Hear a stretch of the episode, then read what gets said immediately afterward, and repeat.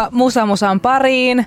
Minä olen Rosanna. Ja minä olen Mandelos. Ja tervetuloa taas meidän musiikkipodcastin pariin. Ja tota, mitä sulle kuuluu? Mitäs tässä, mitäs tässä? Öö, Euroviisut tuli ja meni ja niistä puhummekin tässä ihan tuossa tuokiossa, mutta muuten niin tullut musiikkia kuunneltua aika paljon. Ja mä en tiedä, oliko meillä viime jaksossa tätä, mutta me yleensä tykätään aloittaa meidän jaksot sillä kysely, kysymyksellä, Kyllä. että mitä olet mitä kuunne, kuuluu? niin mitä kuuluu, oikeasti mitä kuuluu kaiuttimista tai kuulokkeista, mutta yleensä saadaan myös briefailla, että mitä on saattanut vaikka lukea jotain kiinnostavia alan kirjoja tai sitten vaikka dokumentteja, mutta... Kyllä. No minä olen nyt kuunnellut perinteisen tyylin musiikkia ja itse asiassa nyt on innostunut ehkä orastavan alkavan kesän vuoksi, en tiedä mistä syystä, mutta kissiä. Kissiä on tullut kuunneltua ja olen kovasti nauttinut sen menevästä meiningistä. Menevästä meiningistä. Kyllä, mutta tämän lisäksi itse asiassa pakko mainostaa, me unohdettiin viime jaksossa tästä sanoa, mutta on tullut kuunneltua myös sellaista yhteyttä kuin Poly Moon. Kyllä. Ja me puhuttiin tästä ennen, ennen kuin siirryttiin Radio Helsingille, että ollaan menossa katsomaan Poly Moonia, mutta tästä on jo varmaan kolmisen viikkoa aikaa. Kyllä, joo. Mutta tosiaan me oltiin katsomassa kyseistä yhtyettä livenä ja, ja tota, mun mielestä oli tosi hyvä keikka. Mä inspiroiduin siitä valtavasti. Oli, siis ihan älyttömän taitavia muusikoita ja siis niinku oli ihan siis upeata soitantaa.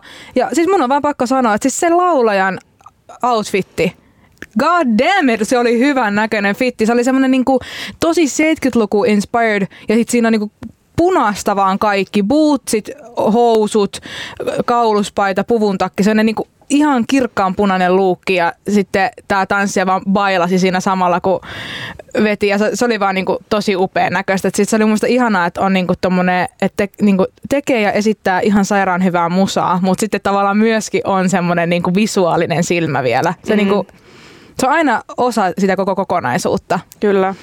Se oli, se oli erittäin viihdyttävä show, mutta kaikin puolin siis myös lo- loistava, siis taitavia muusikoita. Kiitos Polymoon hyvästä vedosta.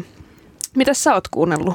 Mä oon itse asiassa kuunnellut, tota, oliko se nyt tällä viikolla vai viime viikon puolella? Viime viikon puolella, koska tätä viikkoa ei niin paljon vielä mennyt, niin Florence and the Machine julkaisi uuden albumin, joka kantaa nimeä Dance Fever. Ja mä pääsin vasta nyt tota noin, niin pari päivää sitten tämän albumin pariin. Ja tota, tää on vähän erilaista Florence mun mielestä kuin mitä se on aiemmin julkaissut. Tässä on selkeästi otettu vähän sellainen taiteellisempi mm. askel johonkin mm. suuntaan ja tota noin, niin ei ole enää semmoisia, ainakin mulle Florencesta tulee tosi niin kuin paljon mieleen semmoinen niin iso iso pop-musiikki, mutta ei välttämättä semmoinen niin syna, vaan nimenomaan semmoisia niin isoja laulumelodioita ja paljon soittimia ja ääntä ja semmoista niin kuin isoa, isoa ääntä, niin tässä on selkeästi menty ehkä vähän enemmän sisäänpäin, tehty tämmöisiä taiteellisia ratkaisuja enemmän.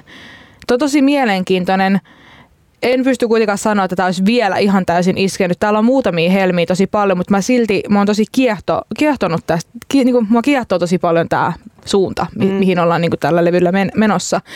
Ja mä en tiedä, että onko tässä otettu inspiraatio siitä, mutta mä oon niin kuin kuulevina niin kuin on se, mä en tiedä, kuullut siitä historiallisesta Dance Plague siitä tapahtumasta. Sitten onko se tanssirutto, miten se kääntyy suomeksi, että jossain keskiajalla jossain päin tyyliin Saksaa tai missä lie oli semmoinen, että joku yhtäkkiä alkoi vaan vimmatusti tanssimaan ja kaikki alkoi tanssimaan, että ihmiset vaan kuoli, ne ei vaan pystynyt lopettaa tanssimista Mitä? ja kaikkea tämmöistä. Joo, se oli ihan, niin kuin, ihan crazy juttu. Mä kuuntelin äh, yhtä podcastia, missä tehtiin se Dark History, niin mm. siinä puhuttiin tästä. Niin musta tuntuu, että tässä on ehkä ammennettu siitä osittain myöskin inspiraatiota tässä Dance Feverissa. Siis, jengi alkoi tanssia, ne ei vaan voinut lopettaa tanssia tanssia. Joo, siis se oli joku, siis t- kannattaa kuunnella Dark History podcastia ja sieltä se jakso, mistä tässä puhutaan. Siellä selitetään tämä paljon paremmin ja perusteellisemmin kuin mitä minä sen ajan nyt tehdä, mutta mun mielestä siihen liittyy jotenkin semmoista, että mä en muista tarkalleen, että mikä kyllä se oli missä päin Eurooppaa, mutta elettiin ihan suunnatonta nälän hätää. Oli kuivia vuosia sadon puolesta ja silleen, että ei saatu ruokaa ja ihmiset voi tosi huonosti, oli tosi sairaita, köyhiä. Mun sitten ylimistö ja kaikki papit sun muuta, niin ne, niille oli kyllä elämä yltäkylläistä. Ja sitten tota noin, niin se, se ehkä ajoi myöskin semmoista niin kuin kahtia jakaumat, oli nämä rikkaat, ylhäällä sosiaalisissa tikkaissa olevat, jotka pärjäs hyvin elämässä ja ne sai ruokaa syödäkseen, mutta sitten oli myöskin sitten taas nämä muut ihmiset, jotka eli tosi köyhästi eikä ollut ruokaa tai mitään. Ja sitten oli yhtäkkiä vaan tota noin, niin, jostain syystä joku ihminen alkoi vaan mennäkin auki, että se vaan alkoi niinku tanssimaan, että se vaan tanssi yötä päivää silleen vaan, että niinku ihan vaan vimmatusti tanssii. Et kaikki muut vaan niinku yhty siihen, mutta sitten niinku ollaan vissi jotenkin perusteltu, koska sitten kirkko vissi antoi niille ruokaa ja juomaan, ne tanssit ne saatiin pidettyä hengissä, niin varmaan, että monet lähti sen tanssiin mukaan, että ne sai tavallaan siitä ruokaa juomaan. Sitten ne vaan niinku sammu välillä, koska ne tiedätkö, väsähti siitä. Ja kun ne heräsi, ne alkoi vaan taas tanssimaan. Tästä, tää oli niinku tämmöinen Dance Plague nimellä mennyt juttu. Tämä on Mut, niin tosi omituinen asia. Nyt voitko piirtää mulle sen sillan, että miten sä pääsit Florence and the Machineista siis tähän Dance Plagueen? koska tämä albumi kantaa nimeä Dance Aa. Fever ja sitten tässä on kappale nimeltä Choreo Mania ja sitten siinä mun mielestä puhutaan tosi tä, niin tästä samasta asiasta ja mä seuraan Florence Instassa ja sitten se oli Instastoryin kuvannut sitä kirjan kantamista, oli kanssa tämä Dance Plague. Niin mä ajattelin, että se on selkeästi ehkä, ehkä tästä tapahtumasta ammennettu inspiraatiota tähän. No, jos mennään pikkuhiljaa siihen tämän viikon ensimmäiseen aiheeseen. Tällä viikolla on siis kaksi aihetta, joka ensimmäinen niistä on siis Euroviisut. Kyllä. Niin ehkä voitaisiin tähän alkuun ottaa ihan semmoiset omat yleiset, yleiset fiilikset ennen kuin paneudutaan tarkemmin itse Euroviisuihin. Sun kanssa katsottiin ilmeisesti vain toinen semifinaali, missä Suomen The Rasmus oli esiintyi. Ja sitten finaalit tietysti katsottiin yhdessä. Kyllä. Niin, Meidän yhteinen ystävä pyysi meidät heille katsomaan Euroviisuja, joten I came for the snacks. Ja sitten katsottiin sitten samalla myöskin niitä Euroviisuja siinä. Mä valehtelisin, jos mä väittäisin, että mä olisin joku semmoinen tosi kova Euroviisufan, että mä olisin niinku herkeämättä niitä aina joka vuosi seurannut. Mun mielestä mulla oli niinku sellainen monien vuosien tauko, että mua ei kiinnostanut ollenkaan, mutta viime vuonna seurasin ja tänä vuonna. Ja kyllä siellä oikeasti musta tuntuu, että se on ehkä vähän shiftannut pois semmoista niinku täysin perinteistä euroviisuosta ja muotista, niin ehkä vähän jotain niinku muutakin on tullut tavallaan sinne, sinne esityksiin. No in all, tykkäsitkö? Oliko hyvä? No siis, se on vaikea sanoa, että tykkäsinkö, että oliko, oliko hyvä, koska niitä kappaleita, mitä niitä nyt oli yhteensä? 30. 28 kun oli finaalissa. Joo. Ja 26 herrajasta vai 25, en muista. Joku Monta, a, a, alle 30. Alle 30 ja siinähän väkisinkin käy silleen, että et sä tuu kaikista niistä mm. kappaleista tykkäämään. Mutta kyllä siellä mun mielestä oli niinku erittäin, erittäin hyviä juttuja. Mutta onhan siellä nyt myöskin sekaan mahtu tosi paljon semmoisia, niin ei välttämättä niin oikeasti huonoja, mutta semmoisia mitään sanomattomia. Että en mä niin kuin, mä ehkä näen päässäni, että miltä näytti vaikka Kreikan edustaja, joka sitten loppujen lopuksi sai tosi paljon ääniä, mutta mulla ei ole mitään muistikuvaa, että miten se kappale meni. Mm. Ja mä muistan, että mä yllätyin tosi paljon siitä, että miten Kreikkahan taas päästä ehkä viidennelle sijalle tai jonnekin niin kuin aika kärkipaikoille. Mm. Ja mä yllätyin tosi siitä, koska mä en pitänyt sitä mitenkään hirveän mieleenpainuvana kappaleena. Joo, samaa mieltä. Mä, mäkään en yleisesti ottaen ole mikään viisujen tuijottelija, enkä seuraaja enkä voi sanoa olevani fani, mutta tietysti välillä se on, se on, se on mulle enemmän viihdettä kuin musiikkia. Mm. Se, ja varsinkin tulee, kun voi pitää kisakatsomon ja katsoa kavereiden kanssa yhdessä sitä vaikka finaalia, niin se on, se on ihan jees, se on ihan kivaa, se on viihdyttävää. Mutta ei, ei mulla kyllä silleen käy, että mä löydän sieltä jotain musiikkia, joka oikeasti pääsisi mun soittolistalle vaikka myöhemmin. Et pakko sanoa, että en mä niitä tuu todennäköisesti kuuntelemaan, ehkä vahingossa kuulemaan, koska sitten yleensähän siinä käy niin, että se Euroviisuvoittaja, kuka onkaan, niin sen kappale tulee soimaan aika paljon. Kyllä. Kaikkialla, mutta ihan, ihan viihdyttävä. Nousko sulla jotain lemppareita sitten sieltä? No itse asiassa mulla nousi muutama lemppari, mutta itse asiassa kaksi niistä ei edes päässyt semifinaalista eteenpäin. Yksi mun lemppari oli Georgia. Siellä oli tämä Primus-kopio. Mä en muista yhtään mikä sen yhtiön nimi oli, mutta niillä oli tosi semmoinen proge, tosi outo meininki. Mulle aina iskee tällaiset oudot meiningit. ja sitten San Marinon kappaleesta tykkäsin. Se oli vähän semmoinen, ää, miten se sanoisi, viime vuoden Italian voittajan kopio. Okei, okay, no niin. M- Mutta silti mä tykkäsin siitä ja, ja siinäkin siis se oli tosi viihdyttävä. Mun mielestä niillä oli hyvä show ja semmoinen hyvä rock and roll meininki. Ja no biisi nyt ei ollut mikään erityinen, mutta siis tykkäsin meiningistä. Ja sitten kolmantena voisi ehkä mainita Serbian sen käsienpesu. Käsienpesubiisi. biisin, että se, se oli kans jees, mutta muuten niin pakko kyllä sanoa, että mä en oikein muista edes, miten tämän vuoden voittajan kappale meni. Niin, tämä Ukrainan kappale. Kyllä. Me voidaan kohta mennä enemmän mm. sitten niin tähän Ukraina, Ukrainan edustajan ja Euroviisu 2022 voittajaan. Mulla lempareiksi nousi, ja mä olin tosi iloinen, että tämä Sam Ryder pärjäsi tosi hyvin, eli tämä brittien edustaja, tämä Man with a Voice, siis ihan hillitön laulaja. Mä tykkäsin tosi paljon sitä semmoista niin kuin, tosi semmoisen brittipop-perinteeseen nojaavasta kappaleesta, mikä hänellä oli. Siinähän oli ihan selkeästi, mä ainakin mä olin niin vaikutteita David Bowieista ja jotenkin semmoista, niin kuin, jotain semmoista niin kuin, vibaa siinä mun mielestä oli. Ja mä olin tosi iloinen ylipäätään siitä, että britit pärjäs pitkästä aikaa niin hyvin. Hän on ollut yli aina viimeisiä tai jossain ihan häntä päässä. Ja ehkä mulla vielä sydän sykkii Lontoon aikaan tai jotain vastaavaa, mutta mä olin jotenkin tosi iloinen siitä. Ja tota, sitten me juteltiin tosi paljon äh, silloin, kun katsottiin, että te ette ollut munkaan yhtään samaa mieltä, mutta muun iski Ruotsi. Mä, mä tykkäsin Ruotsin edustajasta. Sehän oli niinku tosi semmoista peruspoppia. Mutta sitten siinä oli vaan jotain sille, mikä oli mun mielestä tehty tosi tyylikkäästi. Mä tykkäsin ihan älyttömästi tämän ää, sen Ruotsin edustajan äänestä, jossa oli tosi paljon sitä käheyttä ja semmoista. Se oli semmoinen tosi Robin, ei siis Suomen mm. Robin Pakkaleen, vaan tämä I'll keep dancing on my own yeah. Ruotsin Robin. Niin mm. Niin siinä oli mun mielestä tosi semmoista samaa, samaa henkeä Totta. kuin hänessä. Totta. Mun mielestä se oli vähän turha Lady Gagan Star is Born kopio kappale. Joo, sä sanoit siitä, mutta mä, mä en niinku kuulu sitä, okay. mutta mut ne on aina semmoiset, että kun sitten kun sä itse kuulet se, se jonkun tavallaan mm. se, että tää on niin tätä, ja sit, sitä on vaikea niin saada pois, yeah. pois mielestä. Kyllä. Me kyseltiin vähän meidän Instassa teidän mielipiteitä, eli Musa Musa Podi Instagram-tilillä. Ja sieltä nousi ihan hyviä kommentteja.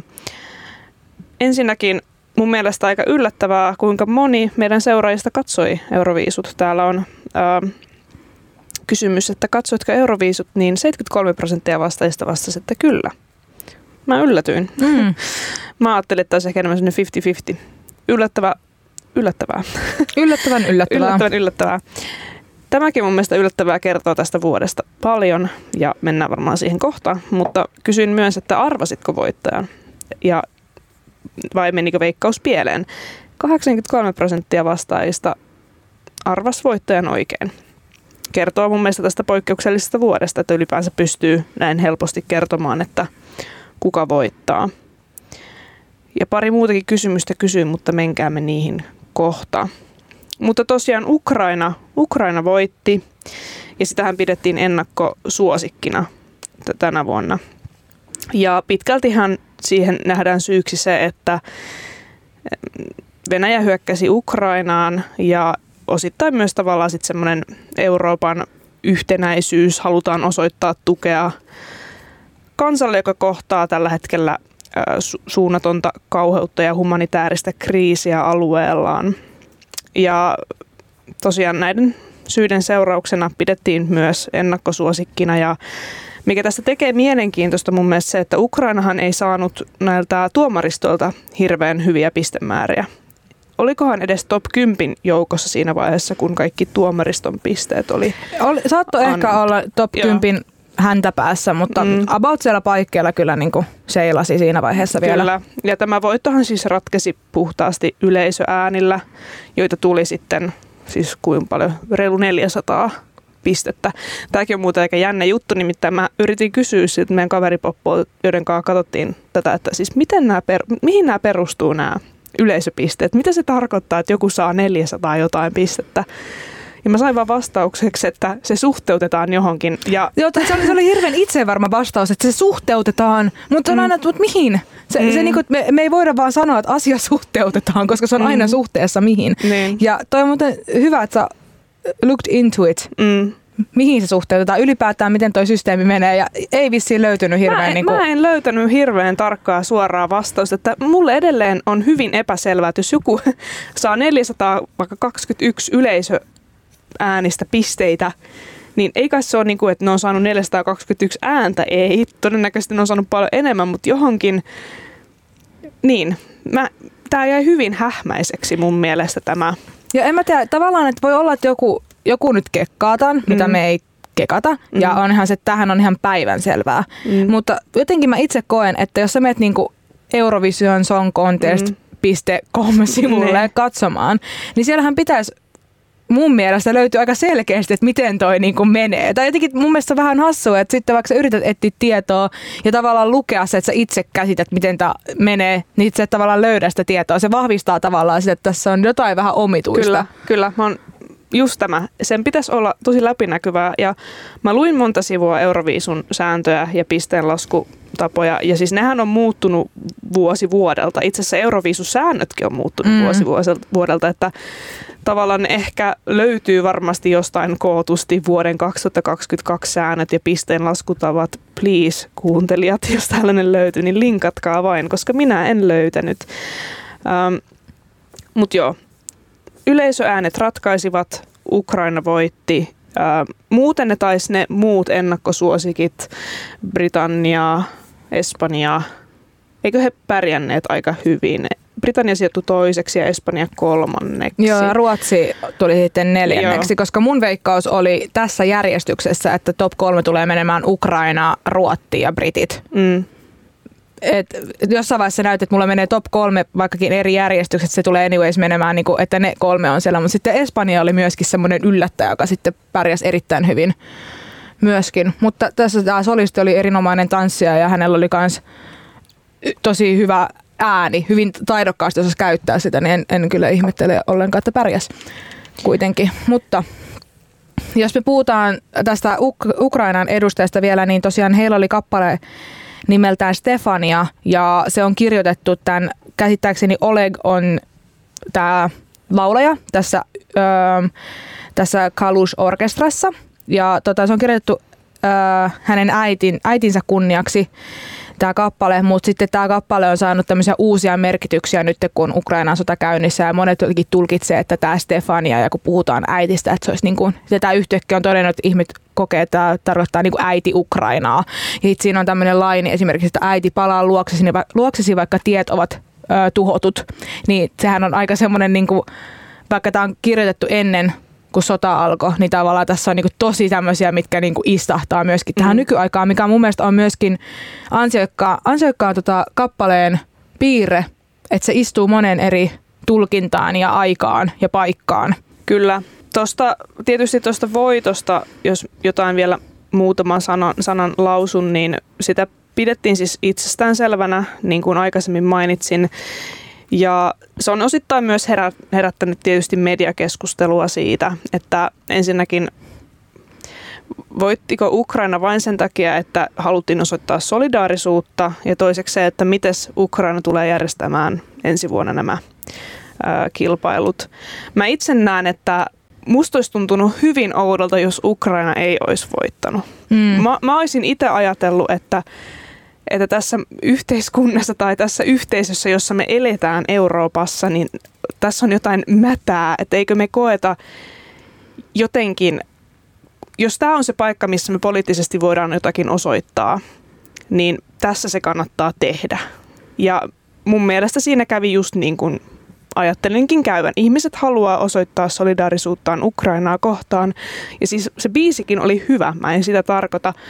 Mutta jos tilanne olisi toinen, niin voi olla, että välttämättä ei ehkä Ukraina olisi pärjännyt tuossa biisien joukossa.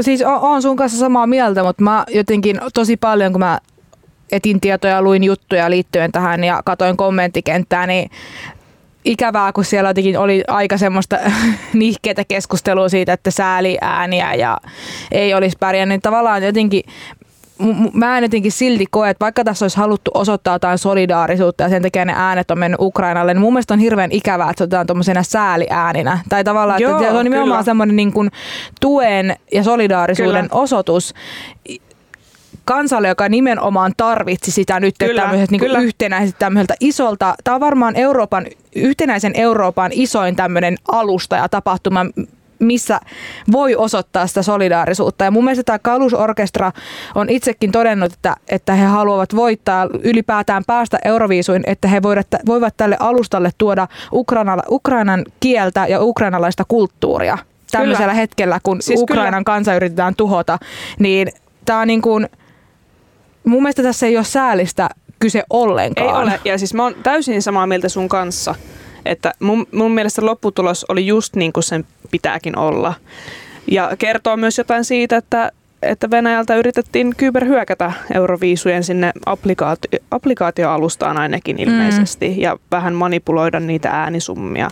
Et kyllähän se kertoo, kyllä se on nähty myös muuallakin, että, että tässä niin on poliittisesti ulospäin niin merkittäviä, tai niin tämä on merkittävää, mikä tämän lopputulos tulee olemaan. Ja he varmaan osasivat aavistaa tuolla itärajalla, että, tai itärajan toisella puolella, että tämmöinen voitto luo taas jälleen kerran jotakin syytä ehkä sille kansakunnallekin taas jälleen kerran taistella sitä omaa kulttuuriaan ja kansaan ja kansakuntaa niin kuin kansakunnan puolesta. Kyllä, kyllä. Täällä niinku, kyllähän niinku Euro, Euroviisulla on eittämättä vaikutus semmoiseen niinku kansallisidentiteettiin kyllä. ja tavallaan semmoiseen kansallishenkeen. Tavallaan kyllä se nyt nostattaa sitä jotenkin sitä fiilistä, että kun oma maa pärjää. Se on ihan sama asia vaikka jossain lätkäs, mitä seurataan tällä hetkellä ja kun tulee voitto tai näin, niin siis se on selkeästi niin se, se nostattaa sitä ilmapiiriä siinä omassa arjessa ja tuo sitä ylpeyttä siitä, että vaikka että o, o,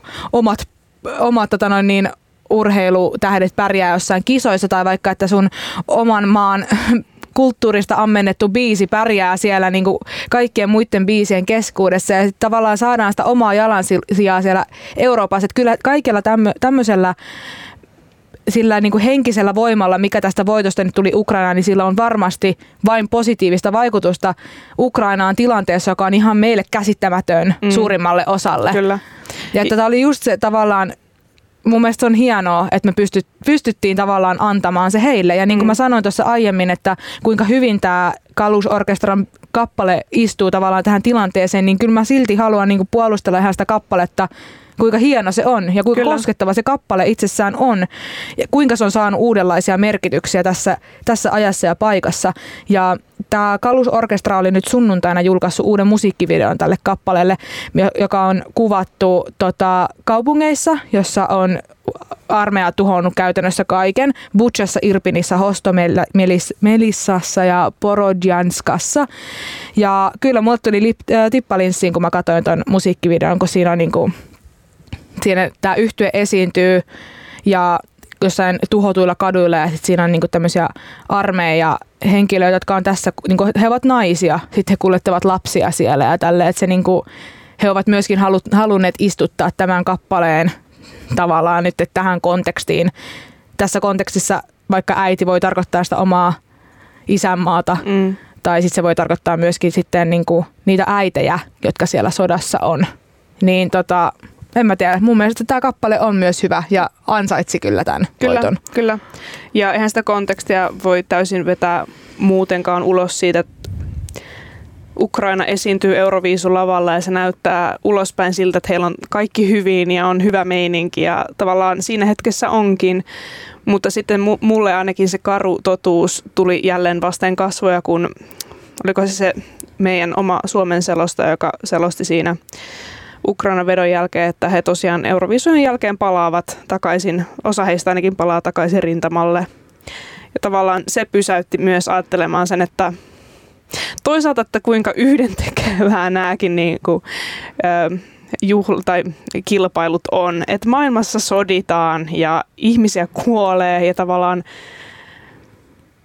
me myös sitten samaan aikaan pidetään jotain viisukilpailuja täällä. Et ehkä myös sekin olisi tuntunut jotenkin aivan käsittämättömän hirveältä, jos ne ei olisi voittanut. Ihan niin kuin meitä muita ei kiinnostaisi niin, yhtään, nimenomaan. mitä siellä tapahtuu. Mun mielestä tavallaan se on nimenomaan se osoitus, että meidät me, me, me kuulemme heidät, me haluamme antaa heille sen tilanne alustan. Nyt kun ovat voittaja, niin kaikki katseet ja korvat kääntyy heihin mm. ja he saavat sen tilaan sanoa, niin kuin he sanoivatkin siinä sen jälkeen, kun he, heidät oli julistettu voittajaksi, he vielä esittivät tämän Stefania-kappaleen, niin he siellä olivat, hei, että auttakaa Ukraina, auttakaa Mariupolista ja näin. Että vaikka se on Euroviisujen sääntöjen vastasta tuoda mitään poliittista siihen kilpailuun, mutta he silti halusivat, niin kuin, että nyt tämä on meidän chanssi sanoa näille 200 miljoonalle ihmisille, jotka katsoo tätä kisaa, niin nämä sanat – ja jos, jos ne ei olisi voittanut, niin me ei oltaisi annettu heille sitä tilaa siihen. Kyllä.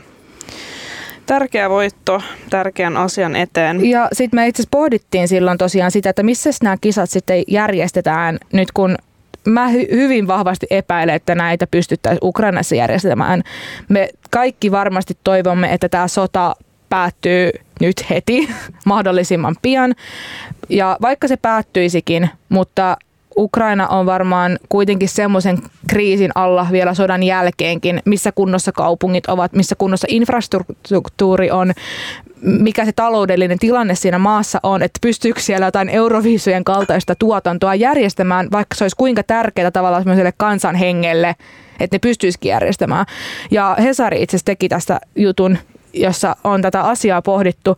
Ja Ukrainassa ollaan vahvasti sitä mieltä, että itsenäisen Ukrainan jossain kaupungissa pystyttäisiin kisat järjestämään, mutta muun muassa Ruotsi on vapaaehtoisesti tarjoutunut, että he voivat järjestää Euroviisut, koska Ukraina ja Ruotsi ovat itse, itse, ilmeisesti ystävyyskaupunkeja, niin tässä olisi niin tämmöinen tämmöinen kuvio, mutta myöskin Britit on mahdollinen paikka, missä voidaan Euroviisut järjestää ja myöskin Saksa. Saksassa on ilmeisesti paljon tämmöisiä halleja tai tämmöisiä isoja messukeskuksia tai mitä liian ovatkaan tämmöisiä tiloja, missä tämän kokoisia kisoja pystyy järjestämään, että vaihtoehtoja on, mutta epäilen, että Ukrainassa kisoja järjestetään. Kyllä. Jos mennään tästä Ukrainasta eteenpäin, niin kysyin sitten täällä Instagramissa vielä, että mikä, mikä jäi mieleen teillä, jotka kisat katsoitte, mitä jäi hampaan koloon niin tänne tuli hyviä kommentteja. Suurin osa oli lähinnä tällaista positiivista. Yksi esimerkiksi totesi, että Italia oli paras ja Ruotsi kakkonen. Italiallahan oli se joku äh, alku, ei kun se oli, anteeksi nyt mä sotken. Italialla oli se duo laulu. Joo, siellä oli Kyllä. kaksi mies oletettua lavalla tota noin, niin, lauloivat ja me me ei kumpikaan sytytty tälle Italian ei. tämän vuoden kappaleelle ja mun mielestä, ja meidän molempien mielestä siinä oli harmoniassa hieman vaikeuksia kyllä, näillä laulajilla. löytyi Kyllä, paljon. mikä on aina hieman tota, no niin, kohtalokasta, jos siihen nojataan kertsissä vahvasti, että lauletaan stemmoja ja jos ne ei ihan istahda, niin sit se kuulostaa aivan hirveältä. Tässä, tässä on muuten mielenkiintoinen fakta liittyen taustoihin. Äh, vielä viime vuoteen asti äh, ei saanut tulla taustalauluja nauhalta Euroviisuissa. Eli kaikki laulu, mitä tahansa laulujuttuja, puhejuttuja siinä kappaleessa oli, niin niiden piti tulla live-tilanteessa, vaikka muu, muuhan tulee sitten taustanauhalta ja on tullut siitä lähtien, kun se orkesteri vietiin pois Euroviisuista. Mutta ilmeisesti viime vuonna päätettiin, että se onkin ok, että tausta, niin kun, taustanauhalta tulee myös taustalauluja. Ja sinällään ihan mielenkiintoista nyt, kun sitten olen sen jälkeen, kun olin lukenut tämän, niin olen miettimään, että siellä oli kyllä muutamia sellaisia esityksiä, joista selkeästi tuli kyllä taustalaulut nauhalta eikä mm. livenä. Sen, sen vaan jotenkin erottaa, että se tuntuu liian kliiniseltä siihen tilaan nähden. Niin, aina tavallaan, että siitä live-äänessä siinä kuuluu se hönkiminen ja semmoinen ja sitten se on vaan eri kuulosta. Kyllä, mutta jännä, miten tuohon ratkaisuun on päädytty. Musta tuntuu, että se olisi kyllä aika kiva, jos edelleen pitäisi taustalaulujenkin tulla ihan livenä. Mutta sitten täällä puhutaan myös siitä, että brittien menestyminen oli suuri yllätys. Kova biisi ja hienoa, että menestyi. We got points. Sun mielestä brittien menestyminen ei ollut yllätys, mutta ilmeisesti joillekin se oli. Mä en tiedä, tarkoittikohan tämä kommentoija nimenomaan siitä, kun britit on pärjännyt niin huonosti niin, no aina. Mut, ja siis mun täytyy myöntää, että mä oon aina ihmetellyt, että miten se on, ihme, niin kuin miten se on mahdollista, että britit on yksi maailman suurimpia brit, äh, brittimusiikin, no sitä, sitäkin tuottavat kovat britit, mutta siis popmusiikin tuottajia maailmassa. Niin miten ihmeessä sieltä on tullut aina niin onnettomia kappaleita, mutta ehkä myöskin heitä ei niinkään kiinnostanut sit nämä Euroviisut, kun kuviot on vähän suuremmat, niin he eivät ole laittaneet niitä paukkuja sitten niin Euroviisun. Tai mä en niin osaa järkeillä mitään muuta. Musta tuntuu, että tämä Sam Ryder oli pitkästä aikaa sellainen, että okei, nyt, nyt tehdään tykkiesitys. Ja nyt, nyt niin kuin, siinä, siinä vaikutti kerrankin pitkästä aikaa olevan jotain efforttia mun mielestä. Sitten täällä kommentoit, että oikeasti paras oli Serbia tai Alankomaat, mutta mulla oli myös Guilty Pleasure, Moldova ja nauruhymyjöitä. Tämä Moldova, eikö se ollut se jämma? Ei kun se ei anteeksi, nyt mä sotken. M- mun mielestä Moldova taisi olla myös tämmöinen, kun oli toisen puolen jälkeen oli hirveästi näitä balladeja. Mm. Sitten siellä oli yksi tämä ryhmä, Kyllä, jolla oli kans tyyli jotain räppiä tai tällaista hirveän niin kuin ilosta, ilosta meininkiä, niin mun mielestä se oli Moldova. Kyllä. Sitten puhutaan vähän tästä Suomen esiintyjästä. Täällä yhdellä kuuntelijalla ja hampaankoloon Rasmuksen esityksen täysin esityksestä irrallinen It-alku. Ja ilmeisesti It-alulla tarkoitaan tätä Stephen Kingin It. Elokuva, jossa on tämä keltainen ilmapallo. Se oli mun mielestä lisätty äh, silloin, kun oli UMK, niin mun mielestä heille ei silloin ollut tätä aloitusta. Että se on niin kuin lisätty nyt sitten tähän, tähän finaaliin ja semifinaaliin. Mutta mäkään en kyllä ihan niin kuin, että mä en onko se vaan, koska niillä oli keltaista ja mustaa, niin mä ajattelin, että no hei, lisätäänkin tämä keltainen siis, ilmapallo tähän. Mäkään en oikein ihan sille ymmärtää, mikä se yhteys siinä Mun on. mielestä se oli kans täysin irrallinen. Se ei liittynyt mun mielestä siihen biisin sanomaan millään tavalla. Se, se, se oli vähän outo se minun oli vähän mielestäni. Outo. Mutta mun mielestä oli hauska, kun Aksel Kankaaranta kertoi Suomen pisteet ja hän oli ottanut siihen myöskin tämän. Niin mun mielestä se oli, se oli hyvä. Kyllä. Ja sitten yksi toteaa, että kuuma jäbä olisi pitänyt olla siellä, eli tämä yksi UMK-ehdokas. Kyllä meidän tuottaja heiluu täällä vieressä, että hän on samaa mieltä, että Isak, Isak Sene, mm. niin hänen kuuma jäbä olisi pitänyt siellä, siellä olla. Kyllä. Sitten tietysti minua kiinnosti he, jotka vastasivat alkujaan kyselyyn, että eivät katsoneet viisuja tai eivät seuraa viisuja. Että miksi? Miksi on sellainen mielipide? Ähm, niin täällä muutamat uskaltautuivat vastaamaan. Ja Yksi, yksi tota, toteaa näin, että poliittinen selkään taputtelu, joka on peitelty musiikkikilpailuksi, ei kiinnosta. Ja itse asiassa toinenkin kommentoija toteaa samaa, että, että se tuntuu lähinnä poliittiselta näytökseltä, eikä musa kuulu kilpailuihin. Ja sitten yksi toteaa, että tänä, tänä vuonna oikeasti vaan unohtuu, että ne on olemassa. Mutta niin, mun mielestä se Euroviisut on aina ollut poliittinen kilpailu. Kyllä, ja mun mielestä oli hienoa, että näissä kommenteissa nyt avattiin tämä keskustelu, mistä me halutaan hetki vielä Kyllä. puhua, että Euroviisuthan on ihan se, että on kielletty olla poliittinen ja me ei olla missään nimessä poliittinen kilpailu. Ja sehän on nyt sille ihan Käsienpesua. Käsienpesua sille Serbian tyylillä, mm. tota noin, niin, Serbian viisuehdokas kappaleen tyylillä, tyylillä. tämä, mutta tota, mä en niin käsitä, että mikä se, miten voi muka väittää, että ei ole poliittinen kilpailu, kun tämä on selkeästi tämmöinen niin Euroopan maiden laulukilpailu, niin miten siitä niin pystyy kaiken poliittisen ottamaan muka pois? Ja taas päästään siihen kysymykseen, että mitä meillekin opetetaan yliopistolla alusta alkaen, että kaikki on poliittista. Kyllä. Joko tiedostaen tai tiedostamatta. Ja jos miettii Euroviisujen sanomaa ylipäänsä. Mun mielestä se on poliittinen. Yhdistetään Eurooppaa yhteen. Toki siellä on, sehän on vähän hassua, että sinnehän pääsee kaikki EBUn jäsenet, eli ootas nyt, mistä se tuli se so, lyhenne? Eurovision Broadcasting Union. Kyllä, eli siihen kuuluu siis Australiaa ja muitakin, ei Euroopan unionin mm. jäseniä, eikä edes Euroopan mantereen alueella mm. olevia ö, valtioita, mutta kuitenkin Meikästä lähtökohta on aika poliittinen. Halutaan tuoda jonkinlaista yhdistävää tekijää, mikä yhdistäisi meidät kansakuntina toisinsa vähän semmoisen leikkimielisen kilpailun kautta. Siellä myös lavalla usein, vaikka ei saisi siis säännöissä lukea, että ei saisi poliittisia mielipiteitä siellä esiin nostaa, mutta kyllä siellä on vuosien varrella sitä tapahtunut ja varmaan myös osin, osin rikottukin välillä sanktioiden seurauksin.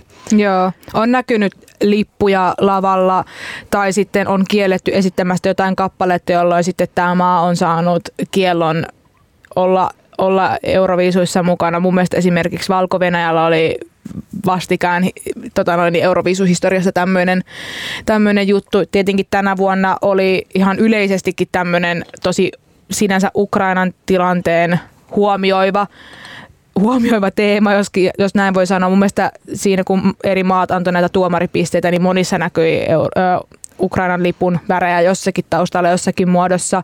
Alussa laulettiin Give Peace a Chance, että kyllä siinä oli heti tavallaan semmoinen, että ei olla poliittisia, mutta kyllä se siis niin noteerataan. Mun mielestä Euroviisut ehkä vaan löytää tämmöisiä uusia tapoja tavallaan ilmaista sitä poliittisuutta, koska ei voi vaan suoraan ilmaista sitä poliittista kyllä. mielipidettä.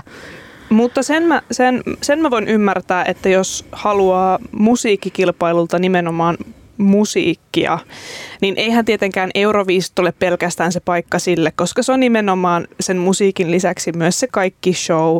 Ja ehkä myös se, minkä takia ei voida pelkästään sitä musiikkia analysoida, on se, että sinne on myös hyvin tarkat säännöt siitä, että minkälainen se kappale saa olla. Sehän saa olla maksimissaan kolme minuuttia pitkä. Ja just tämä taustanauha metodi tai sääntö. Mm. Tai et, et kyllähän siitä tavallaan on myös riisuttu sitä musiik- musiikillisuutta mm. pois sen viihteellisyyden vuoksi. Mä ymmärrän, että se kolme minuuttia johtuu ainoastaan ilmeisesti siitä, että muuten se venyisi se kilpailu vaan niin järjettömän pitkäksi, että ei sitä ihmistä jaksaisi katsoa, niin sen takia tarkka minuuttimäärä. Mutta totta kai kaikki tällaiset säännöt vie pois tilaa siltä luovuudelta. Mutta ehkä just jos kokee, että tämä ei ole semmoinen oman musiikin lempiakvaario, tämä Euroviisukilpailu, niin ehkä se ei sitten ole niin kuin sellaisen ihmisen ohjelma. Mun mielestä jos haluttaisiin ri- riisua se poliittisuus pois, niin sinne ei pitäisi ylipäätään mennä kilpailemaan kantain oman kotimaansa kyllä, lippua, koska kyllä. mun mielestä se, niin kuin, se heti luo semmoisen tietyn asetelman, koska kyllähän me ollaan monesti meidän ohjelmassakin puhuttu siitä, että eihän musiikki synny missään tyhjössä, vaan se syntyy siitä ympäristössä, missä sä sitä teet. Ja usein joillakin taiteilijoilla tai tekijöillä voi olla semmoisia aiheita, mistä ne kokee, että tälle pitää tuoda, niin kuin, tämä pitää nostaa tapetille tämä aihe, ja musiikki voi olla se työkalu sille, sille asialle. Ja esimerkiksi...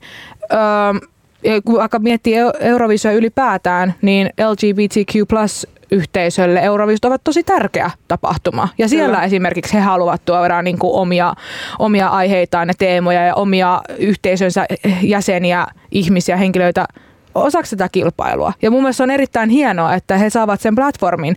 Ja mä tota, tutkin tätä asiaa, että minkä takia LGBTQ plus-yhteisö on ottanut Euroviisut niin omakseen.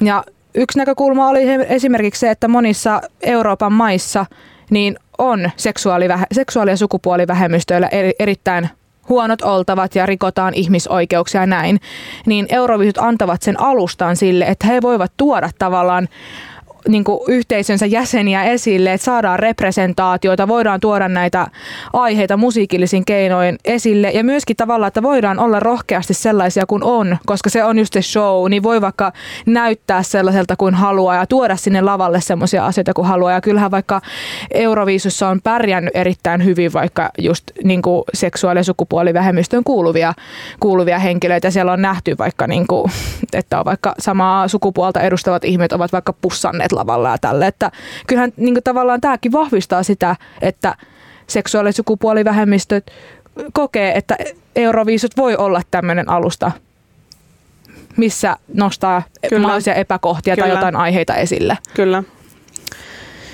Joo, tässä nyt on aika pitkään joristu viisuista. Oliko meillä vielä jotain no, kommenttia? No, ehkä me halutaan vaan vähän, tota noin, niin, että myöskin tämä niin kuin sota ja ylipäätään se on niin kuin vaikut, vaikuttanut siihen ylipäätään kisoihin, että kisoihan yritettiin hakkeroida. Me katsottiin näitä viisoja ja me mietittiin silloin, että kun muutama maa ei päässyt esittämään tuomariääniään sille perinteisesti siellä on joku esittämässä ja sitten siinä lähetyksessä sanottiin, että kyse on yhteysongelmista. Me silloin mietimme, että voisiko tässä olla jotain hakkeritoimintaa taustalla, jonka vuoksi he eivät pääse yhteyksistä läpi, mutta ilmeisesti siitä ei ollut kyse, vaan sitten Hesari uutisoi, että kyse on siitä, että on ollut vissi tämmöistä vähän tota noin niin, miksi sitä sanotaan joksikin peliksi? Jotain peliä on ollut jotenkin maiden kanssa, että ovat yrittäneet antaa toisilleen pisteitä. Tässä Joo, on ollut jotain niin oli, oli yritetty etukäteen sopia, sopia tota pisteiden jako, jakoa ja, ja tota, itse, ilmeisesti sitä asiaa on tai se huomattiin aika nopeasti tämä niin sanottu sopiminen. Ja, ja sen seurauksena nämä tietyt maat ei pystynyt antamaan suorassa lähetyksessä satelliittiyhteyksien avulla niitä tuomariääniä, kuten yleensä on tapana, vaan se naamioitiin yhteysongelmiksi. Ja sitten tämä Martin, mä heitin läppä, että Östermalm, mutta Ma- Martin äh, Österdal lähellä Kyllä, oli. kyllä. Eli niin, Ebun ylin valvoja. Hän, joo, niin hän sitten antoi ne pistet, koska si- siinä jouduttiin nopeasti uudelleen tarkistamaan ne niin sanotut ratifioidut äänet. Kyllä. Ja Azerbaidsan ja Georgia, Montenegro, Puola, Romania ja San Marino epäillään nyt tästä huijausyrityksestä. Ja tämä on vissiin huomattu sitten siitä, että on ollut hirveän samankaltaisia Kyllä. pisteitä nyt sitten toisillaan. Niin tota, mutta nämä Martinin eh, antamat äänet oli vissiin näitä nimenomaan tarkistettuja ääniä. Kyllä. Tässä ei ollut päässyt näitä Kyllä. huijausääniä. Ja tästä asiasta oli, sit, oli siis Euroviisut itse tiedottanut.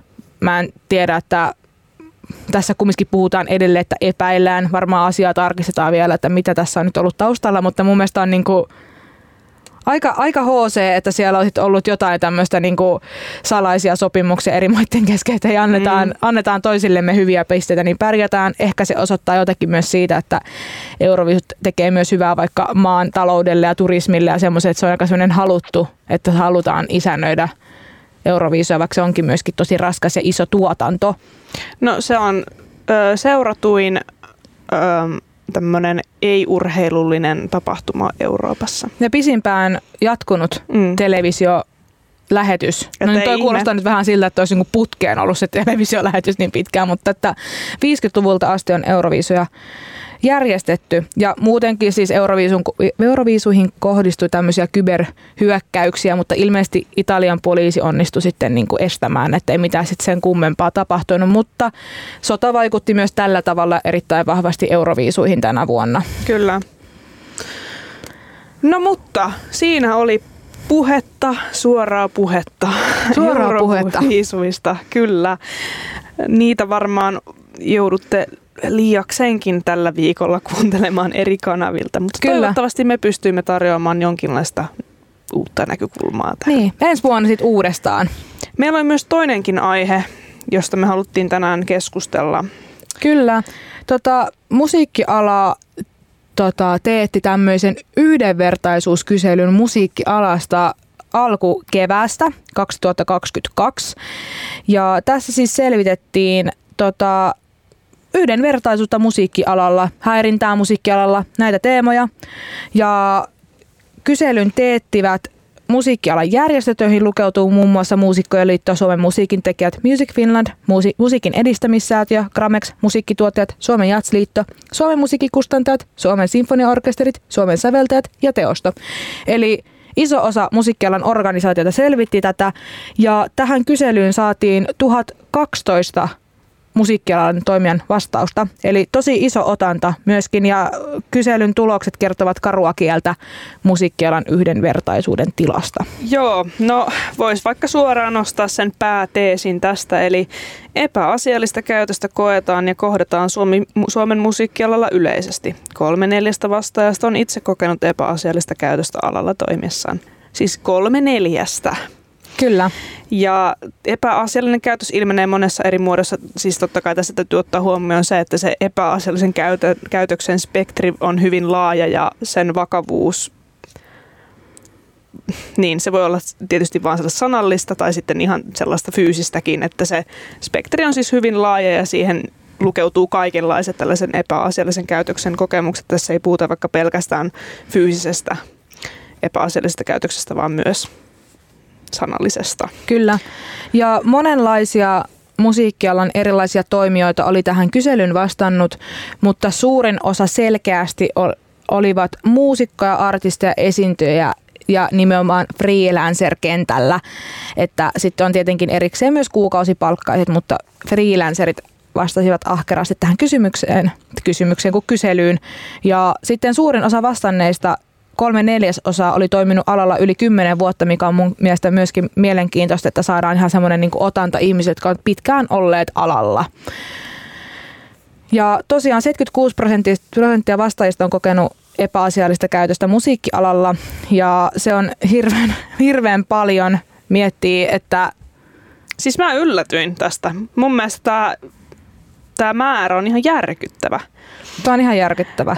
Ja siis kun puhutaan yleisesti ottaen, että monissa, monillahan aloilla ja työpaikoilla, siis totta kai, siis no ei totta kai, mutta työntekijöistään huolehtivilla aloilla ja äh, ammattikunnastaan huolehtivilla aloilla tietysti teetetään säännöllisesti tällaisia epäasiallisen käytöksen kyselyitä. Itsekin olen ollut useassa eri työpaikassa, jossa olen päässyt tällaisiin vastaamaan, niin sanotaanko, että nämä prosentit tässä on aivan eri luokkaa kuin minun kokemani aloilla, jossa mä olen tehnyt töitä. Et siis tämähän on huomattavasti suurempi tämä määrä. Ja tässähän todetaan just, että myös naiset ja muun, su- muun sukupuoliset kokevat epäasiallista käytöstä miehiä todennäköisemmin musiikkialalla. Ja ne prosentit ovat 84 ja 85, eli se on vielä korkeampi nimenomaan naisilla ja muun sukupuolisilla, mikä on erittäin huolestuttavaa.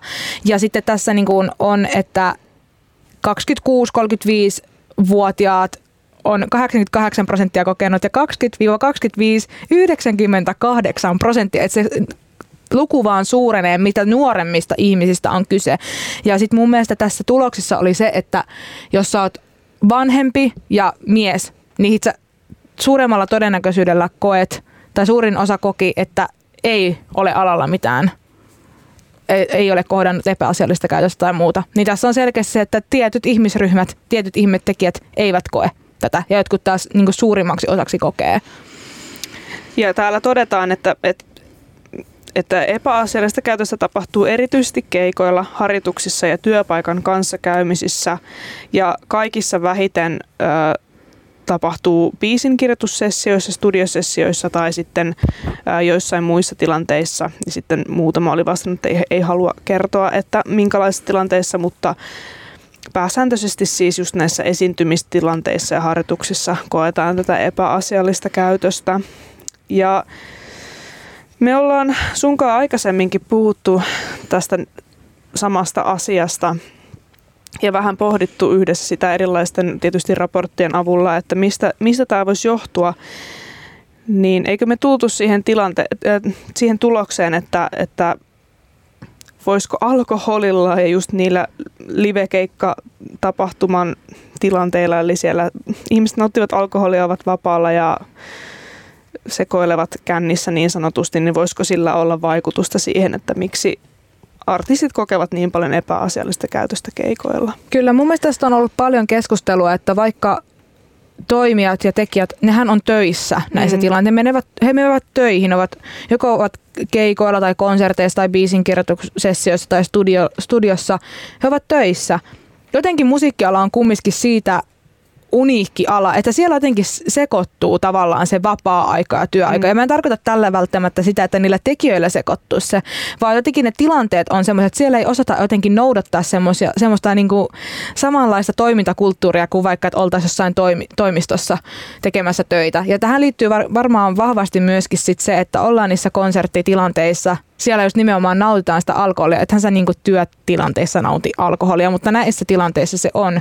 Ja myöskin ehkä vaikka, että yhtye on bäkkärillä ja sielläkin vaikka juo kaljaa, että jotenkin siihen niinku, nämä istahtaa siihen kulttuuriin, että se on ok työtilanteessa vaikka nauttii alkoholia. Ja sitten se taas jotenkin hämärtää sitä ihmisten tota, käsitystä siitä, että minkälainen on ok ok käytös tai että miten saisi käyttäytyä ylipäätään. Kyllä musta tuntuu, että tähän liittyy vahvasti nimenomaan tämä alko, alkoholi ja myöskin se, että sitä ei koeta semmoiksi paikaksi, jossa myöskin pätee ne hyvän käytöksen Kyllä. raamit. Ja tietysti tämä ei tarkoita sitä, että jos sä käytät alkoholia, niin sä oot automaattisesti ihminen, joka käyttäytyy epäasiallisesti tai että alkoholi on se syy, miksi joku käyttäytyy tai pelkästään niin, että syy. oikeutettaisiin jotenkin Kyllä, sitä. mutta jonkinlaista korrelaatiota tästä on löydettävissä ihan niin kuin tutkimuksienkin kautta. Varmaankin senkin vuoksi, että mi- mi- miten alkoholi toimii ihmisten aivoissa. En, en ole neurologi enkä ota tähän sen enempää kantaa, mutta kuitenkin tällaista korrelaatiota on, on löydetty. Ja tietysti ehkä mä voisin kuvitella, että tähän epäasialliseen käytökseen vaikuttaa myös ehkä semmoinen tietynlainen työkulttuuri, mitä ehkä musiikkialalla ja muissakin tämmöisillä taidealoilla ja kulttuurialalla ylipäänsä on, että, että ne, joilla on kilsoja enemmän takana, eli niin sanotusti enemmän työkokemusta, niin ehkä he kokevat jollakin tavalla olevansa enemmän jo musiikkikentällä ansioituneita ehkä sitä kautta sitten kokevat, että voivat ehkä nuorempia kohdella epäasiallisesti tai siis nimenomaan ehkä sillä tavalla, että ei näe heitä tasavertaisina niin kuin työntekijöinä niissä työtilanteissa. Niin kyllähän tämä niin kuin, tämä ala on, tällä alalla on hirveästi kilpailua ja monilla vaikka saattaa siitä tulla sellainen olo, että ei ole ok vaikka ilmoittaa siitä, jos on kokenut epäasiallista käytöstä tai muuta häirintää, koska saattaa ajatella, että menettää työtilaisuuksia ja heittäytyy hankalaksi tyypiksi. Ja sitten myöskin saattaa tulla tilanne, jossa sitten se ehkä pidempään alalla ollut ansioitunut tyyppi saattaa käyttää tavallaan hyväkseen sitä omaa valta-asetelmaa. Mun mielestä tämä valta-asetelma on nimenomaan se, niin kuin yksi isoimmista ongelmista, että tällä alalla koetaan sitä. Ja kun esimerkiksi freelancerit oli suurimmaksi osaksi tämän kyselyn pohjalta kokenut epäasiallista käytöstä, niin siihen liittyy varmaan myöskin vahvasti se, että freelancerilla ei ole semmoista samanlaista turvaverkkoa heidän taustallaan, joten he, he, he altistuvat näille kamalille tilanteille herkemmin ja ihmet käyttävät sitten sitä omaa valta-asetelmaansa hyväksi. Kyllä. Ja se on jotenkin hurjaa, koska tuntuu, että niinku, kun puhuu tästä, että ne on tämmöisiä kaikuja jostain menneisyydestä, että on tiedätkö, niitä iso paha levypomo, joka tavallaan sanelee sen, mitä tehdään ja voi sikailla ihan miten tahtoo. Jotenkin ajattelee, että me oltaisiin menty tavallaan tämmöisen ajan ohi jo, mutta sitten yhtäkkiä 2022 tehdään tämmöinen kysely, joka kertoo tavallaan, että me ollaan edelleen siellä. Niin, mä en tiedä, voisiko tähän vaikuttaa se, niin kuin täällä use, usea vastaajista on ilmeisesti kokenut, että ei ole sellaista tur, turvallista ilmapiiriä alalla, jossa olisi jotenkin helppo tulla ulos näiden epäasiallisten käytöksen kokemuksien kanssa. Että tos, sen takia tosi monet niistä jää käsittelemättä ja pimentoon ja sitten selviää tällaisella anonyymin kyselyn kautta niin. sitten helpommin. Ja tavallaan sitten se, että kun on sitä kilpailua niin paljon tällä alalla, ja jos sä, tavall, jos sä tuot näitä ilmi ja sanot ei, niin sitten tavallaan vo, voiko sä joutua sellaiseen tilanteeseen, että sulle ollaan silleen, että kyllä sun paikalle löytyy aina joku toinen halukas, joka on hiljaa näistä asioista. Ja sitten sä myöskin oot se, että hei mä haluan toteuttaa että tämä on se mun duuni, tämä on se mitä mä teen. Että jos mä en vaan sano tästä mitään, niin mä saan pysyä tässä mm. mun, mun asemassa. Ja se, sehän on niinku ihan sairasta. Eihän sen noin kuulu mennä.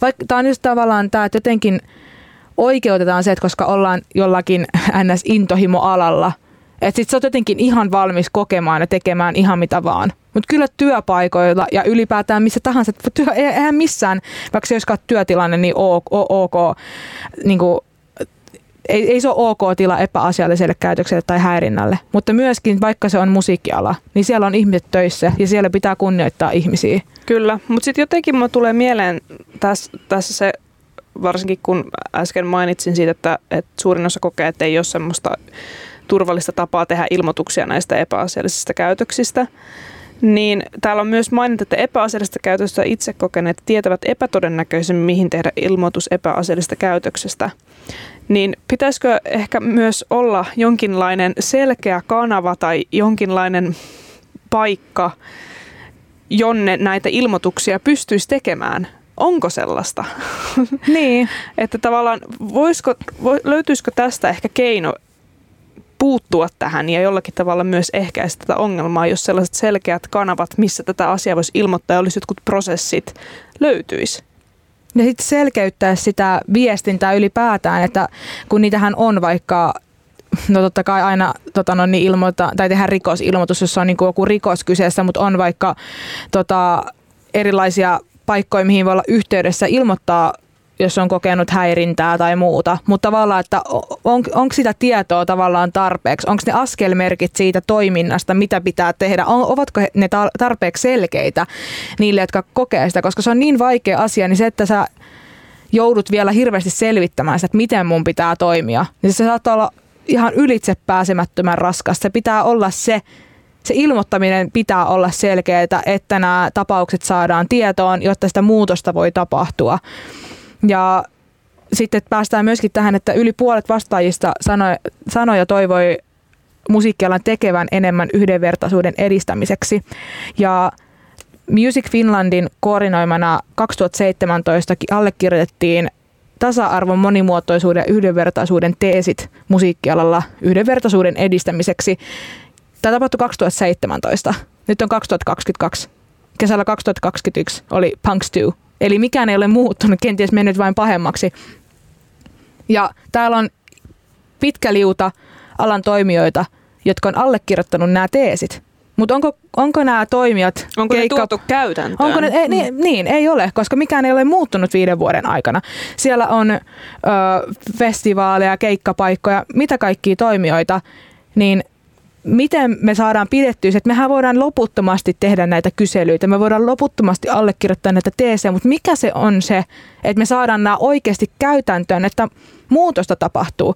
Ja mä ymmärrän sen, että toivotaan, että alan järjestöt tekisivät enemmän, ja sitähän varmasti pyritäänkin, mutta musiikkiala mun käsittääkseni tarkoittaa myös meitä ihan kaikki, jotka alalla toimii. Ja mä en tällä tarkoita sitä, että se vastuu pitää vierittää yksilöille. Kyllähän se muutos pitää tapahtua siellä rakenteissa ja tavallaan siellä niin kuin isojen toimijoiden kautta myöskin. Mutta tavallaan myöskin se, että mehän ollaan myös ne, jotka on esiintymässä niillä keikoilla, me ollaan siellä yleisössä, me ollaan niitä ihmisiä, jotka on siellä alalla, niin kyllähän se tavallaan se muutos vaatii meiltä kaikilta sitä, että me itse ei olla epäasiallisia. Ja jos me nähdään häirintää, tai epä, epäasiallista käytöstä, niin meidän pitää myöskin olla siellä ruohonjuuritasolla tekemästä muutosta ja puuttumassa siihen ja olemassa, niin kuin, toteamassa se, että tämä ei ole ok. Kyllä. Tavallaan että se pitää tapahtua monilla eri tasoilla koska nämä on oikeasti aika kamalia juttuja ja me ei voida vaan niin kuin jäädä odottelemaan, että jotain muutosta tapahtuu, kun me voitaisiin itse olla myös oikeasti estämässä niitä kamalia tilanteita. Täysin, täysin oikeita ja viisaita sanoja. Me voitaisiin varmaan puhua tästä loputtomiin, mutta valitettavasti aikamme käy ja kello kukkuu. Kyllä, mutta jos teitä kiinnostaa, mä rohkaisen kaikkia, kaikkia tutustumaan tähän näihin kyselyn tuloksiin. Nämä löytyy näiden alan organisaatioiden, jotka tätä oli ollut toteuttamassa, niin heidän verkkosivuiltaan ja sieltä löytyy myöskin tämän Inclusive asiantuntijatahon, joka tämän niin kuin, teetti tai teki sitten tämän analyysin ja kaikki, niin heillä oli myös mun mielestä hyvä tämmöinen oma niin kuin, yhteenveto näistä tuloksista Kyllä. ja tälleen, jos haluaa käydä lukemassa, niin käykää lukemassa ja todetkaa jälleen kerran se, että aika kylmääviä lukuja ja koetaan oikeasti yhdessä tehdä tästä vähemmän mätäala. Kyllä. Lähettäkää meille DM Musa Musa Body Instagram-tilille, jos keksitte jonkun keinon, miten vähentää epäasiallista käytöstä musiikin Kyllä. alalla. Hei, kiitoksia Rosanna. Kiitoksia Mandelos ja ensi viikolla uusien aiheiden parissa. Kyllä. Hei hei. Hei.